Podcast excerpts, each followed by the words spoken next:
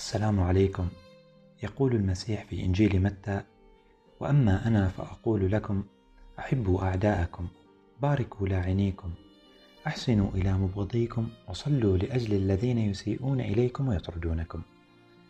للتعصب المذهبي وجهة نظر أخرى. مارك أنطوان شاب فرنسي من مدينة تولوز عشق الأدب وأدمن القمار. أراده والده أن يزاول التجارة حتى يحسن إدارة ثروة العائلة بعد رحيله. لكنه أخفق في كل المهام الموكلة إليه. لم يكن يحب التجارة. كان يطمح أن يصبح محاميا واجتهد لتحقيق ذلك. لكن فشله في الحصول على شهادات تثبت أنه كاثوليكي حال دون تحقيقه لحلمه.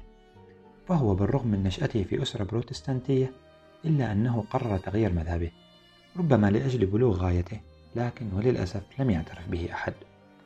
ولما انقطعت به السبل بلغ درجة من الاكتئاب دفعته لوضع حد لحياته.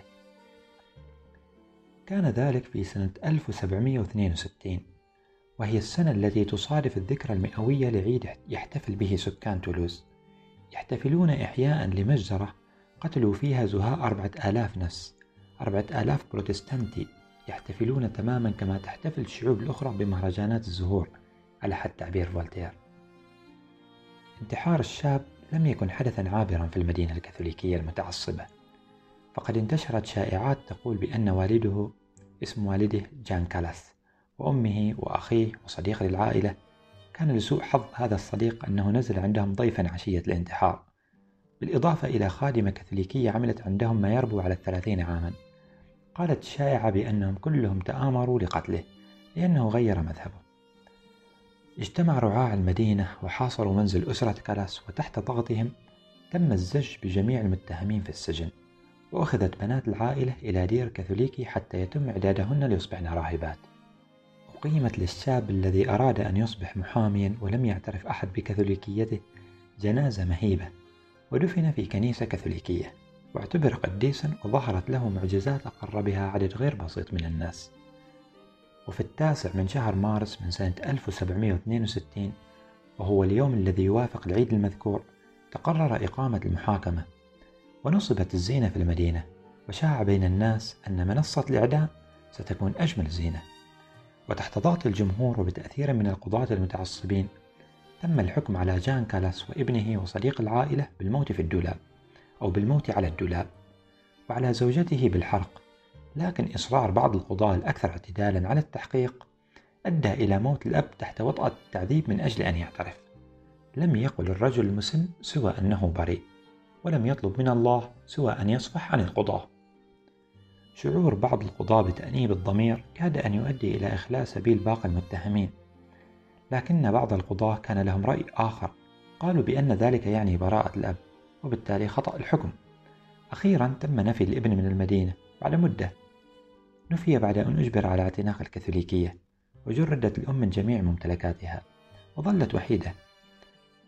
ظلت وحيدة حتى أقنعها بعض المتعاطفين بتقديم التماس إلى البلاط الملكي من أجل أن ينظر الملك في قضيتها. لقيت المرأة تعاطفا في باريس وحكمت المحكمة ببراءة زوجها المغدور وأرجعت البنات إليها. هذه القضية دفعت الفيلسوف الفرنسي فولتير إلى كتابة رسالته في التسامح. بالتحديد في سنة 1763 وكانت الرسالة تعبيرا عن النزعة الإنسانية ودعوة للتسامح الكوني. يقول فولتير بعد أن أسهب في ذكر مآسي التعصب الديني هناك من يدعي أن النزعة الإنسانية والتسامح وحرية الضمير أمور رهيبة ولكن هل كانت ستتسبب في مثل تلك الكوارث؟ لنجب بصدق عن هذا السؤال. لنحاول الإجابة بصدق كما قال فولتير. لكن لماذا يجب أن نتسامح؟ أو ما الذي يمنعنا من ادعاء امتلاك الحقيقة الوحيدة أو محاولة فرض الحقيقة على الآخر؟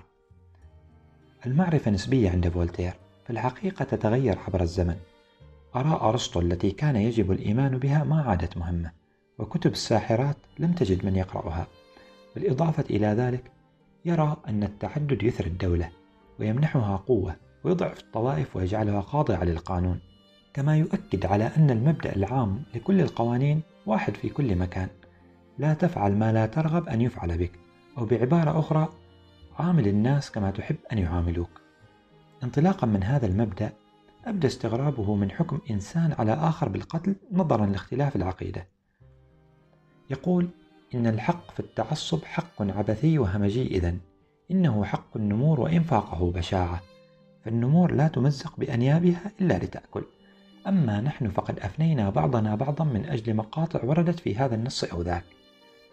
الحق في الاختلاف عنده حق طبيعي.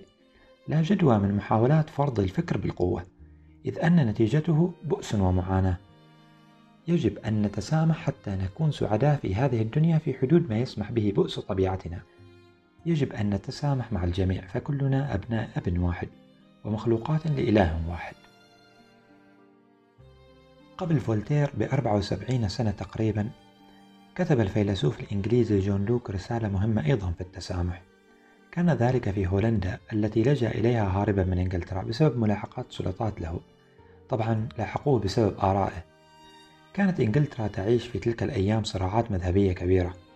استخدمت السلطات صلاحياتها في تقييد الحريات المدنية خصوصا حريات المختلفين مذهبيا. لذلك جاء التسامح عند لوك بمعنى أنه ليس من حق أحد أن يقتحم باسم الدين الحقوق المدنية والأمور الدنيوية. نشرت الرسالة في سنة 1689 ثم أتبعتها رسائل أخرى تحمل نفس العنوان لأن الرسالة لاقت ردود فعل كبيرة. يرى لوك أن جميع الناس متساوين. المجتمع المدني الذي نعيش فيه انبثق عفويا عن الطور الطبيعي. كان الناس يعيشون في جماعات صغيرة مكونة من أفراد متساوين وأحرار. لا يخضعون إلا لسنن الطبيعة شيئا فشيئا بدأ الإنسان يتملك. رغبة الناس في المحافظة على أملاكهم دفعتهم للاتحاد في دولة والرضوخ لسلطة حكومة. لقد تنازل الناس عن المساواة والحرية المطلقة والسلطة التنفيذية من أجل الانضمام إلى مجتمع يحافظ على أملاكهم وبالتالي يتصرف بحرياتهم لضمان مصلحة الجميع أو بما يحقق مصلحة الجميع. طبعا بما أن تأسيس المجتمعات قام على التعاقد يرى لوك أنه لا يحق لأحد أن يسن قوانين إلا بموافقة المجتمع أو بموافقة نواب المجتمع. كما لا يحق لأحد أن يفرض عقيدة دينية يلزم بها جميع الناس لأنهم في الأصل أحرار. إذا لا يجب على الحاكم أن يتدخل في عقائد الناس.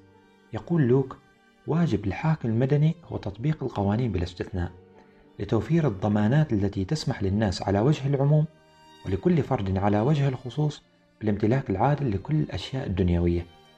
أما الذي يتجرأ على مخالفة القانون فعقابه هو الحرمان. الحرمان من الخيرات التي من حقه أن يتمتع بها. وحتى يضمن الحاكم عدم تدخل الكنيسة يجب أن يكون قراره قويا. يجب أن يستمد سلطته من قوة رعاياه. وأن تكون السلطة المدنية والحقوق السيادية محكومة بهدف واحد. وهو رعاية هذه الشؤون المدنية وتنميتها بحيث لا تمتد إلى الدين.